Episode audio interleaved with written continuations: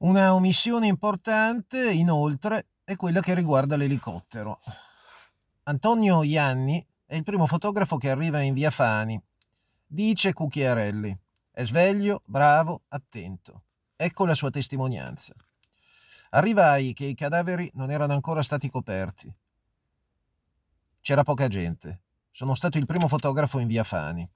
Ricordo di aver visto sui sedili posteriori un grosso pacco di giornali e forse qualche cartellina. Sentii un elicottero che fece un paio di giri sulle nostre teste, alzai gli occhi e lo vidi. Non aveva insegne né della polizia né dei carabinieri. Poco dopo andai a pratica di mare per cercare di fare qualche ripresa dall'alto.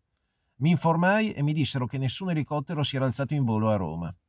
Pensai di nuovo al fatto, al fantomatico elicottero senza insegne in fondo a via Fani, a sinistra, c'è un boschetto. Tornato a casa, la sera, trovai l'appartamento sottosopra. Nulla era stato rubato, ma tutto era sul letto, orologio d'oro e la mia pistola anche. Del boschetto in via Fani molti ne parlano il 16 e il 17 marzo. Secondo il fotografo l'elicottero poteva trasportare 5 o 6 persone. Pochi mesi dopo, la redazione fotografica dell'ANSA viene svaligiata e spariscono proprio le foto fatte da Ianni quel mattino in via Fani. Dice Cucchiarelli, gli elicotteri apparsi in volo rimangono un mistero assoluto. Un medico sta portando a spasso il cane in via Massi, Mass, Massimi Vecchia al momento in cui vede passare un furgone, di una 128, un furgone e una 128. Saranno state le 9.05 e le 9.010, dice, e subito dopo sente il rumore di un elicottero. Le prime disposizioni per i posti di blocco e il controllo dell'area vengono impartite solo alle 9.24. Alcuni investigatori statunitensi dicono che l'operazione è stata organizzata, finanziata e guidata da Edwin Wilson. Dicono gli investigatori, nel 76 Wilson conclude un accordo col colonnello Gheddafi, vendendogli la propria competenza in materia di spionaggio, armi ed esplosivi ai fini dell'addestramento in Libia. Il coinvolgimento diretto dei Berretti Verdi nell'operazione di addestramento in Libia inizia il 21 luglio del 77, quando Luke Thompson, sergente maggiore dei Berretti Verdi e addestratore a Fort Bragg, riceve una telefonata. Negli anni 60 e 70 Thompson ha svolto molte operazioni segrete in Vietnam e in America Latina. I militari che vanno in Libia vi si recano col benestare dell'esercito statunitense. Essi credono che il loro compito sia quello di infiltrarsi nei servizi governativi della Libia per conto della CIA.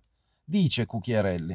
Una complessa inchiesta giudiziaria condotta nell'ambito dei lavori della seconda commissione Moro 2017 dal tenente colonnello Massimo Giraudo, tra non poche difficoltà frapposte al suo lavoro, ha accertato che nell'immobile in cui si trovava la prima prigione di Moro vi erano anche altre importanti presenze, tra cui una società statunitense, la Tumco, posizionata nella palazzina ad un piano sottostante l'attico in cui venne ricavata la prigione.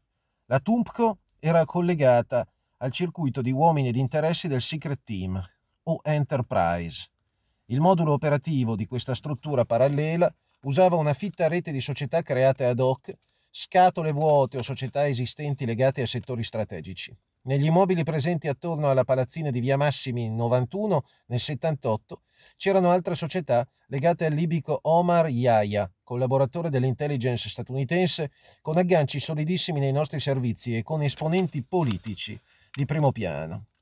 Yahya è stato di fatto un agente statunitense portato in Italia dall'intelligence dell'aeronautica americana i rapporti tra Yaya e il Secret Team sono ampi e riscontrati da molte fonti giornalistiche. Il suddetto aveva anche consentito il reclutamento di un'importante fonte del nostro servizio segreto, Fonte Damiano, le cui veline sono state ripulite proprio dalla parte riguardante le Brigate Rosse e i contatti con la Libia.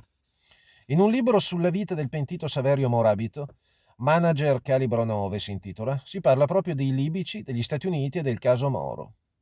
Citiamo sempre Cucchiarelli. Alla pagina 156 ha inizio un paragrafo intitolato La volta che volevamo fregare Gheddafi, dove è riportato un verbale eh, di Amandini legato all'intelligence statunitense e che cita un altro esponente di questo circuito, tale eh, Giorgio Amadi, Amandi, Giorgi, tale Giorgi.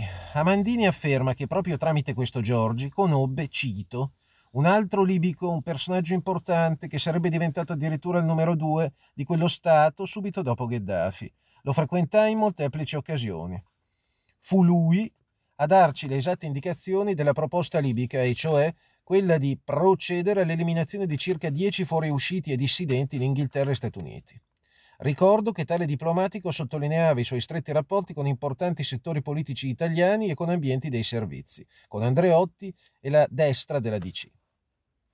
Mi disse anche che Moro poteva essere liberato in ogni momento perché i servizi statunitensi e italiani conoscevano perfettamente il luogo dove era detenuto. Il sequestro era seguito dall'alto, ma non si intervenne. Dice sempre Cucchiarelli. Iaia compare anche nella vicenda ustica, come anche Wilson, che fu il manipolatore del neofascista affatigato, poi divenuto il capo espiatorio necessario per addebitare sia la vicenda di C9 sia la strage di Bologna ai soli fascisti di Ordine Nuovo e non ad una ben più rilevabile pista internazionale di cui Ordine Nuovo non fu che una delle pedine. La redazione finale della seconda commissione Moro, di cui la grande stampa non ha dato conto, scrive le palazzine in questione appartenevano all'Istituto per le opere di religione riconducibile alle OIOR, di cui era amministratore Luigi Mennini, padre di Don Antonello Mennini, che ebbe un ruolo importante nella vicenda Moro. Gli accertamenti condotti hanno evidenziato la presenza nel complesso di un gruppo abbastanza elevato di alcuni cardinali e prelati, come di due esponenti della destra vaticana, cardinale Gidio Vagnozzi delegato apostolico negli Stati Uniti e dal 68 presidente della Prefettura per gli affari economici della Santa Sede, ed il cardinale Alfredo Ottaviani. Erano compresi nella lista del Pentagono della Santa Sede. Risulta da varie testimonianze un'assidua frequentazione del complesso da parte di Monsignor Marsincus. Torniamo alle società presenti in via Massimi e nella palazzina di detenzione di Moro, legate alla finanza e ai traffici tra Italia, Libia e Medio Oriente. Oltre ad esse va sottolineata la presenza di una società statunitense, la Tumpan Company, cessata in data 30 giugno 82, con attività, servizi vari, sede legale negli Stati Uniti e domicilio fiscale in via Massimi 91, Roma. La Tampan non era altro che la già citata Tumco, compagnia statunitense che nel 69 forniva assistenza alla presenza NATO e statunitense in Turchia. Come già detto, la società è riconducibile al circuito del Secret Team. Diverse sentenze statunitensi riguardanti Wilson descrivono che il suo modus operandi era creare false azioni e società, false aziende e società e tra le organizzazioni aiutate da Gheddafi tramite gli addestratori di Wilson vi erano le Brigate Rosse sempre dall'ultima commissione Moro. La Tumpan Company svolgeva ufficialmente compiti di supporto alla rete statunitense di rilevamento radar in appoggio alla NATO, denominata Troposcatternedge. In realtà la TAMPCO svolgeva attività di intelligence a beneficio di un organo informativo militare USA, la cui sede era in un edificio di Via Veneto a Roma, gergalmente noto come The Annex. In Via Veneto c'è l'ambasciata statunitense. Nonostante ciò, nulla era stato comunicato alla stazione e alla compagnia dei carabinieri competente per il territorio. Risulta inoltre che i titolari statunitensi della TUMPCO appartenessero al cattolicesimo tradizionalista statunitense. In particolare il fondatore John Tompan era presidente distrettuale, presidente distrettuale della Society of the Holy Name, organizzazione laica legata ai dominicani di destra. Di nuovo dalla Commissione Moro del 2017 tra le altre presenze nel complesso di Via Massimi, quella di Omar Yahya, finanziere libico legato ai servizi libici e alla CIA e in rapporti con le Brigate Rosse, occupanti l'appartamento dall'interno 4 Palazzina 3A Civico 96. Ha lungamente collaborato con i servizi italiani e in particolare col colonnello Sasso.